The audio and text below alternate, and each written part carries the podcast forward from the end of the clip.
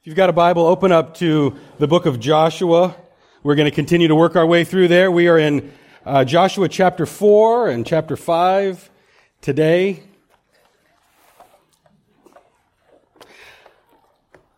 Someone once said sermons are a lot like meals, right? You might not remember what you had for dinner six months ago, but hopefully it fed you and it nourished you and it made you stronger. You might not remember what I preached about six months ago, but uh, hopefully it, it fed you and it nourished you and it encouraged you uh, f- for the time.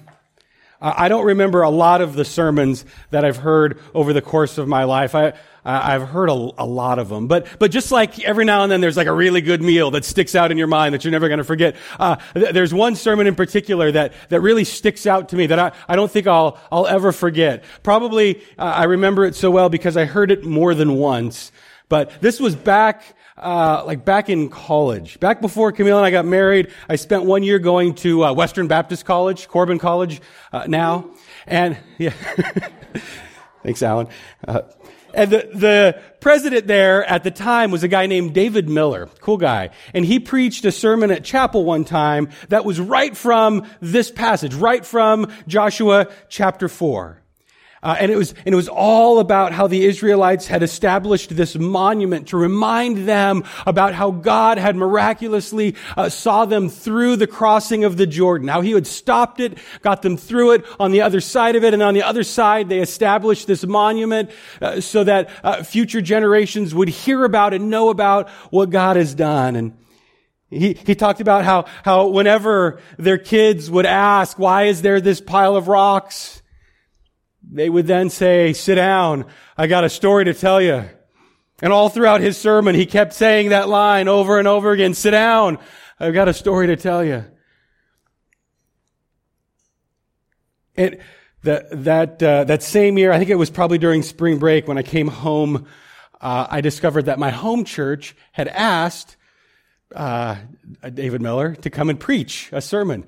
Guess which sermon he picked to preach? That one. It was okay. It was just as good uh, the, the, second time around. And, and through this sermon, he talked a lot about the importance of sharing the miracles of God with the next generation. And again, how this, this pile of rocks was to serve as a testimony to the greatness and the power of God to the people and to their children and to, ev- to everybody that saw it.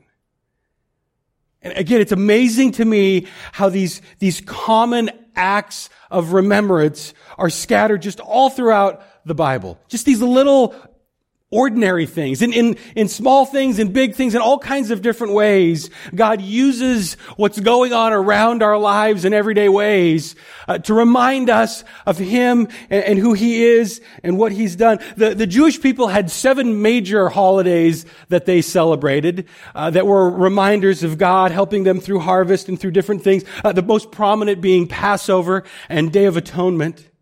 Uh, Hanukkah, Hanukkah is a, a holiday that uh, commemorates uh, God providing enough oil for the temple to be able to be uh, uh, cleansed.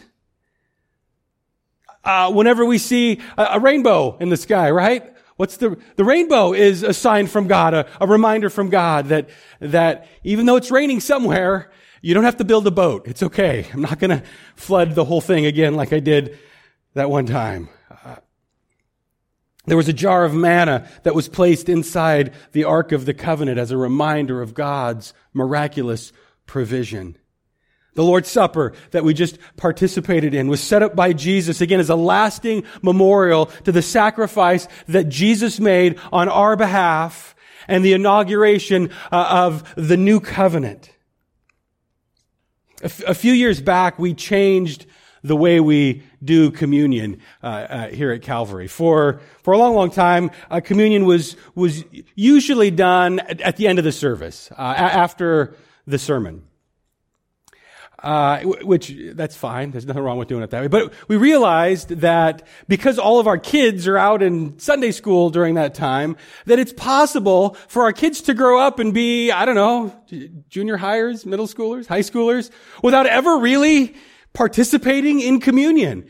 And that didn't seem right. Like that, that didn't seem like a good thing. And, and so we shifted things around so that on, on occasion we would do communion towards the beginning of the service so that, so that the kids could, could be here and could uh, participate. And, and now that's, it's m- more of our regular practice is to do it at the front end rather than the back end.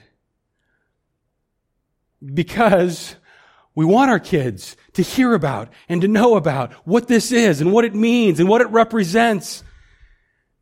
Because we want to have this kind of an opportunity to explain to them what Jesus has accomplished on their behalf. And Jesus himself said, uh, let the little children come to me. Don't hinder them. The kingdom of heaven belongs to such as these. He said, make sure they know about me and what I've done.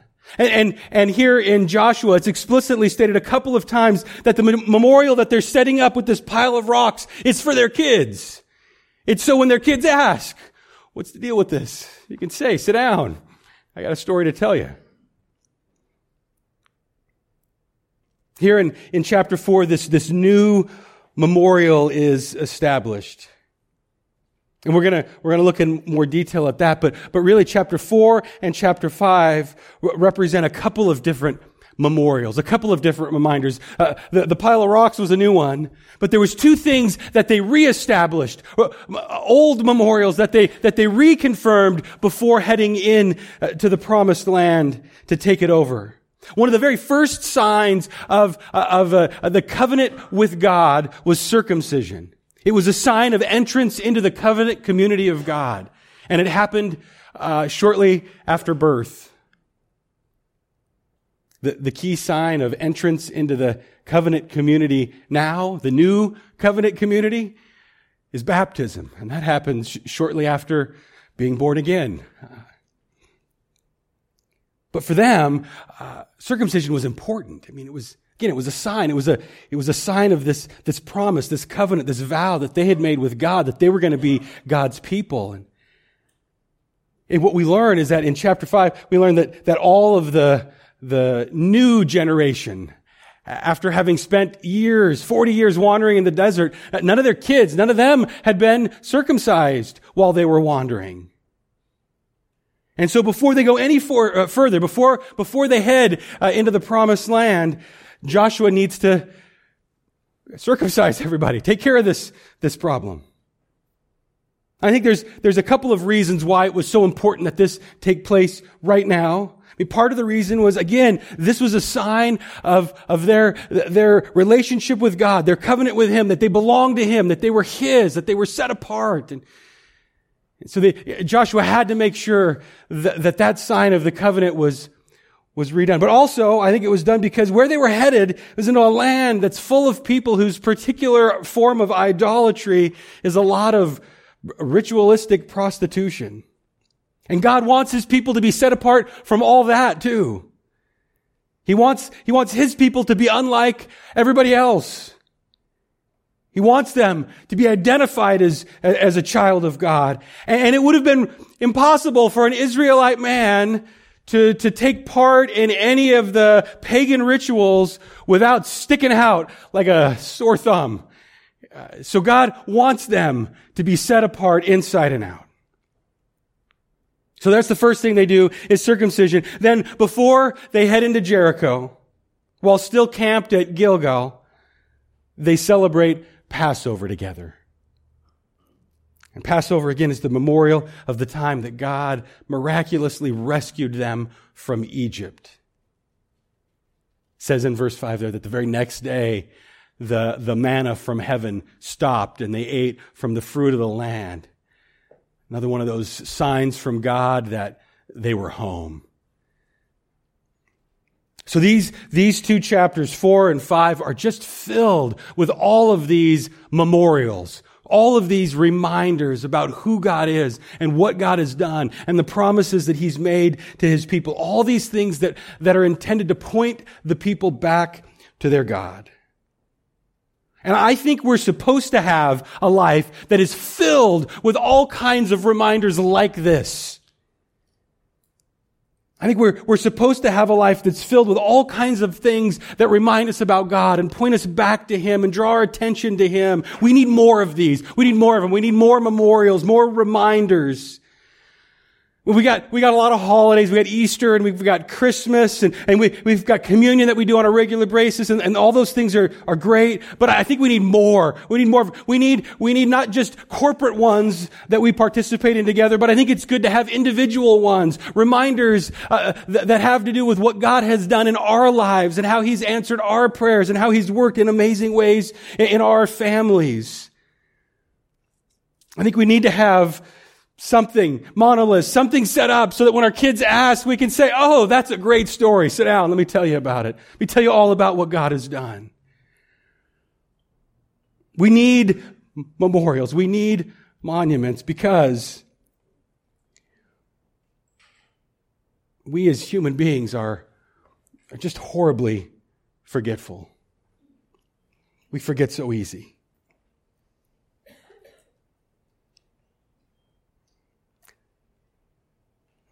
Let's look, let's look at the passage. We're just going to look at the first seven verses of Joshua chapter 4 and, and read what, what happened there. Now then, uh, now when all the, the nation had finished crossing the Jordan, the Lord spoke to Joshua saying, take for yourselves 12 men from the people, one man from each tribe. Command them saying, take up for yourselves 12 stones from here out of the middle of the Jordan, from the place where the priest's feet were standing firm Carry them over with you, lay them down in the lodging place where you will lodge tonight. So you remember last week when we when we saw uh, the the priests, they had to walk into the flooded Jordan. When their feet touched the water, then the flow of water stopped way back there.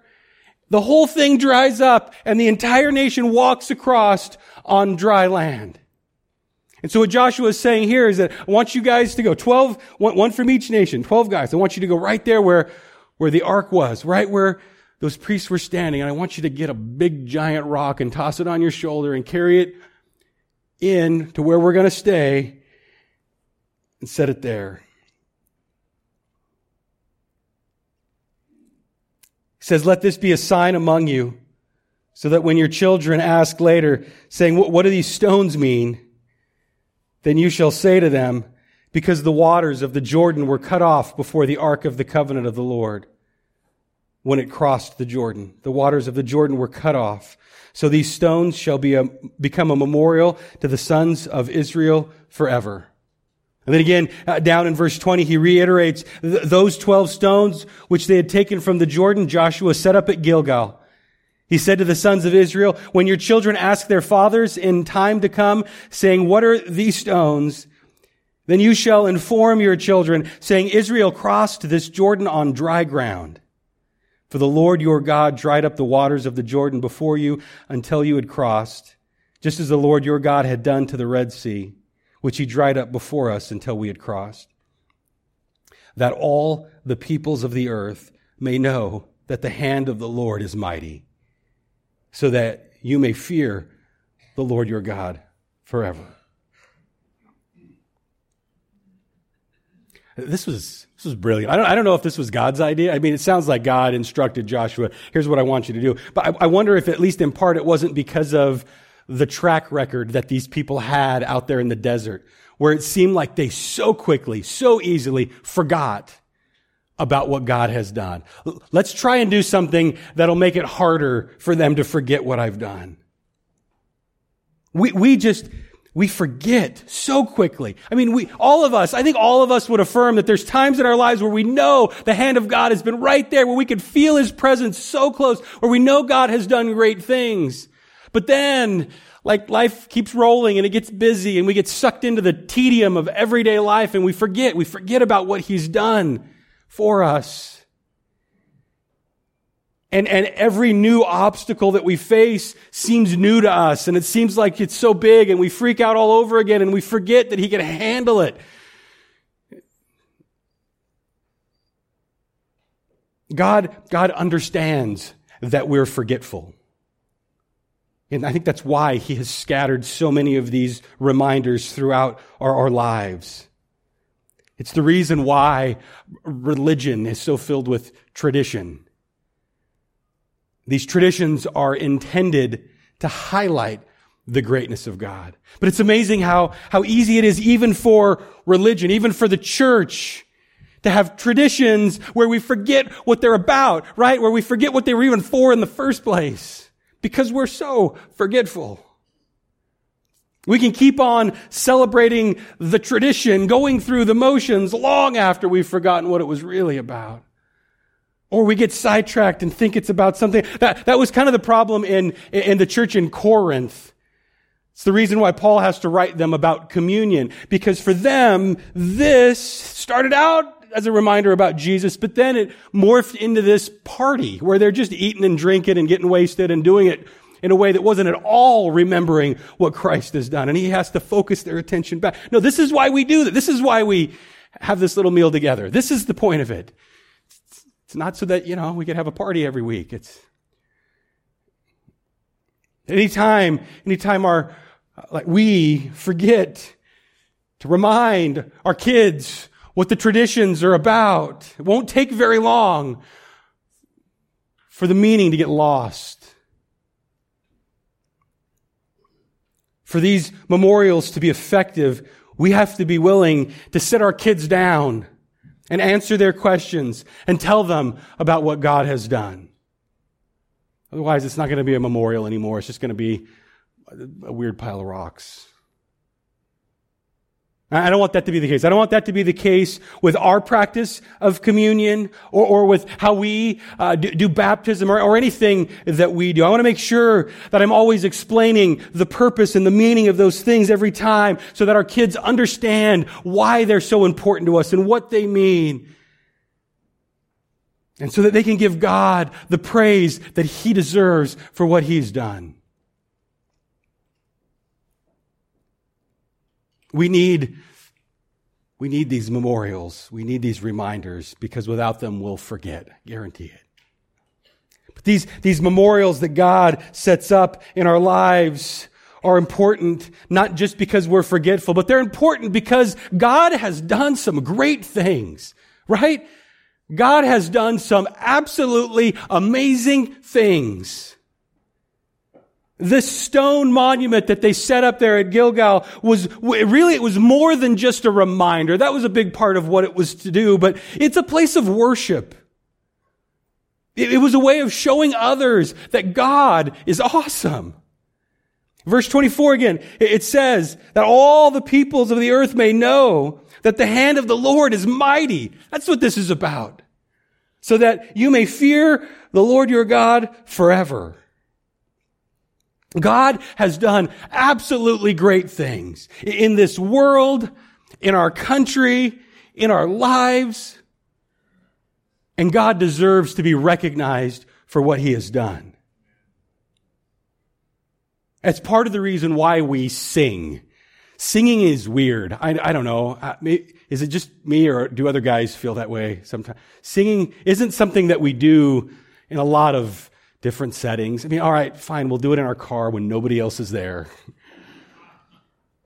But part of the reason why we sing is because we recognize that God has done some great things, and it's an opportunity for us to sing about, to praise Him for it, to acknowledge some of those things. It's the reason why we share the gospel with other people. It's not just because, like, we want we want other people to come to church. Like we, we want other people to know about this great, mighty, awesome God. This God who has found a way to reconcile us back to Him. This, this God who has sacrificed on our behalf. This God who has loved us so much that, that He sent His Son to come and to die on our behalf. We want them to know about that awesome, loving, merciful, great God. It's the reason why we wear a cross around our neck. We want people to know what happened there. We want people to know that there's a God who, who loves us and who has fought for us and who has redeemed us and who sustains us every day. We, we want our kids to ask about uh, the, the symbolic acts of worship that surround our church and hopefully that surround our lives also. We want to have opportunities to tell them more and more about God all day long, every day, we are surrounded by miracles of God. All day long, every single day, we are surrounded by a God who continues to do great things in this world all around us. We just need to pay attention to them. We need to look for them.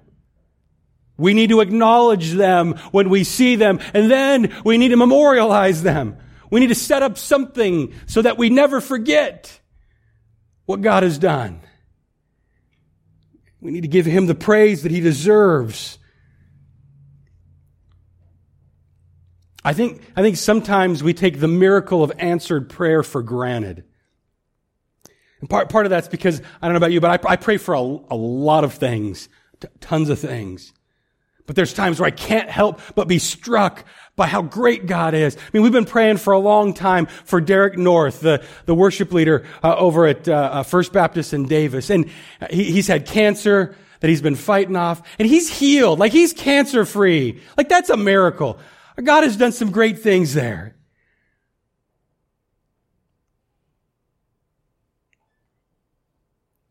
But it's not, it's not even just the big, huge things like that, which is a, Huge, clear sign of, of God's uh, moving in his life. But even the little answered prayers are amazing. A lot of times I'll pray when I'm headed into to like a, a meeting with somebody or a counseling session, especially if I'm a little bit nervous. I'll pray for God that he'll give me grace and give me the words to say and help it to, to go well. And, and God answers those prayers, often in ways that are more miraculous than I even could have imagined. And that's a miracle too. when we forget what God has accomplished, we inevitably slip into fear and confusion and doubt.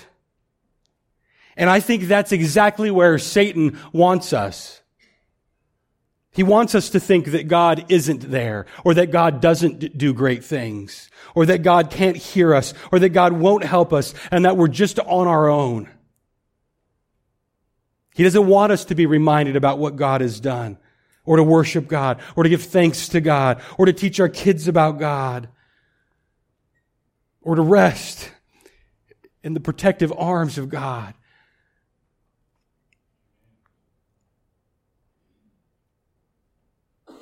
And if He can get us to forget all that God has done, he can get us to freak out. We need these memorials. We need memorials because God has done great things. And we need reminders and memorials because God's still going to do great things. He's not finished yet. There's more cool things that God's going to do in our world, in our church, in our lives, in our future.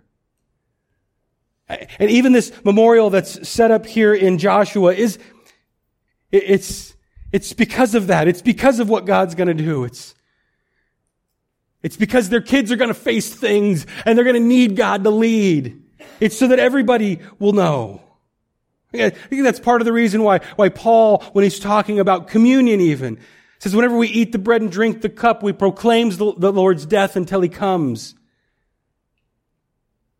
We will talk about what God has done and we'll talk about what God is doing and we'll talk about what God is gonna do with, with excitement and, and eager anticipation until he comes back again. So when we remember what God has done, it gives us reassurance and confidence with what lies ahead. When we remember that our God is a God who can, who can part the sea our God is a God who can, who can sacrificially pay our debt. Our God is a God who can bring dead hearts back to life. When we know that, then there is, there, there's no dark unknown that we ever have to worry about up ahead. God's already there. His, his power and his guidance and his sovereign hand will lead us anywhere we need to go just like a good shepherd leads the sheep. I think it was, I think it was the experience of, of crossing the Jordan and seeing God's hand move in a mighty way that gave the Israelites such confidence, such courage to tackle the obstacles that they were going to face next. Right? First, God asked us to walk into a flooded river, and that seemed crazy. We were like, I don't think that makes sense, God, but oh, okay, here we go. And it worked. It was amazing. Everything dried up. We walked right across. Now, God is telling us that what we need to do next is to hike around this massive fortified city with huge walls, to just walk around it and play jazz music. That's what God wants us to do. That's crazy. I don't even like jazz music. How's that going to work, God? But God came through for us the last time He asked us to do something. So we've got confidence to obey Him this next time. He did a cool thing back there in a way that I didn't expect. And I can't wait to see what God's going to do with our hiking and trumpet playing. I think that's, I think that's how faith works in our lives as well. It's like a, it's like a snowball that gets bigger and bigger. And often it starts with small little things, little steps of faith that we take when we obey what the Word of God has to say. And, and as, as we see how God, wow, He showed up, He worked, He, that was, that was amazing what God did there. And it gives us the courage to take that next step that's a little, a little bit bigger and a little scarier and then larger ones and, and larger ones until we get to that point in our, in our Christian life where we no longer see what lies ahead as, as an obstacle or as scary or as frightening. But we, we view every new thing with eager anticipation because we can't wait to see what kind of cool thing God's going to do through this one. We know that He's going to answer and it's going to be awesome. When we start to forget the miracles that God has done, it'll cause us to question His ability to miraculously see us through what lies ahead. That's why memorials are important. That's why we need to remember. Okay, when you guys came in today, everybody got a rock? Did everybody get stoned on your way into church? Sorry, I had to.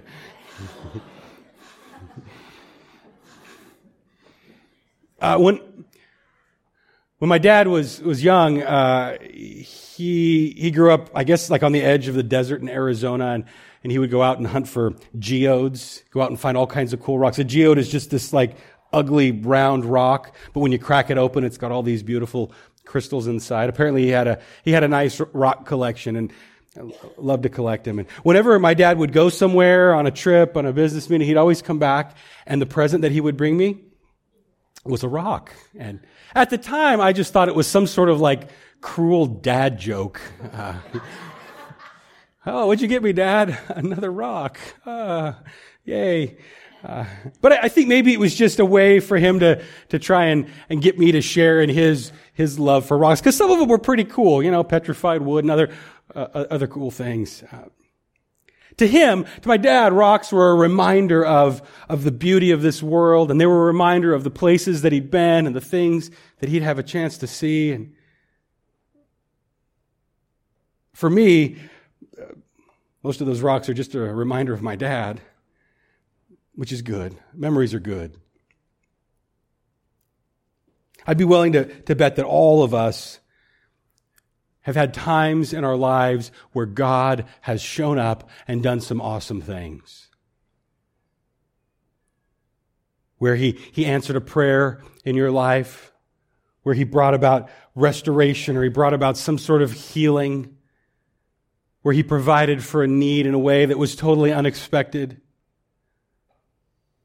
There have been times in your lives where God has guided you through what seemed like at the time an impossible situation.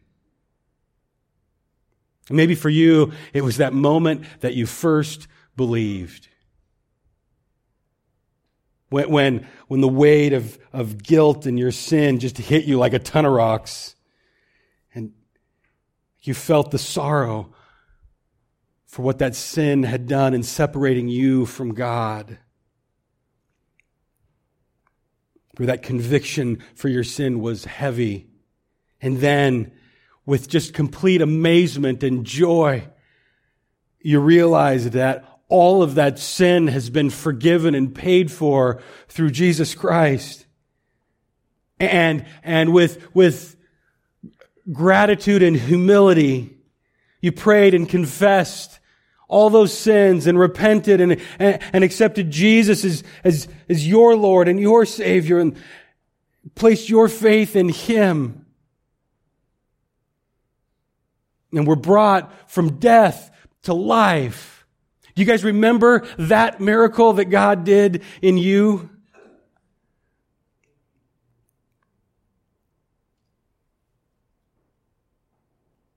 I don't know, know, what it is or what it looks like, but there have been ways that God has done amazing things in your life, and God is going to continue to do amazing things in your life. If you'd bow your heads with me, I, I want you to have an opportunity just to take a few moments right now this morning to thank God for those things, to thank God for those miracles that He has done in your life, to thank Him for saving you for sealing you and for guiding you and for providing for you, for protecting you. Thank you for all those times that He faithfully saw you through rough waters. Praise Him for being a God who has done great things in your life. Acknowledge that you trust that He will still do great things in the future. dear God, we do thank you so much that you are a mighty God. Help us to never forget that. Lord, help us to never lose sight of all that you have done in this world and in our families and us individually, Lord. We thank you for how you've worked miracles. We know, God, that there is no obstacle that is too big for you pray, Lord, that you would help us to rest in you what you can do and what you can accomplish, Lord, that we would never rest in what, what we have or what we offer or what we can do. Lord, we can't do it on our own. We already know we tried. But God, we know that you are so much bigger and so much stronger and so much greater. That you offer your help and your guidance and your love to us. Again, God, may we never forget all that you've done and all that you're going to do. May we give you the praise and the glory for it that you deserve. I pray in Jesus' name. All right, I want you to take that rock that I gave you when you came in, uh, and I want you to put it somewhere that you're going to see it. Put it somewhere uh, obvious somewhere uh, weird because it's weird to have a rock sitting on the mantle at home, right? Put it somewhere where somebody's going to ask you about it, where they're going to say, what's the deal with that rock? And then I want you to tell them what it means. It means God has done great things in my life. Tell them about a time when God has done something awesome in your life. Tell them about the time where God uh, had rescued you from darkness into light. Take that rock and, and let it be uh, this this memorial that gives you the opportunity to tell your friends and your family and your kids, sit down. I got a story to tell you. And then tell them that story. All right? Don't, don't throw it. Just keep it.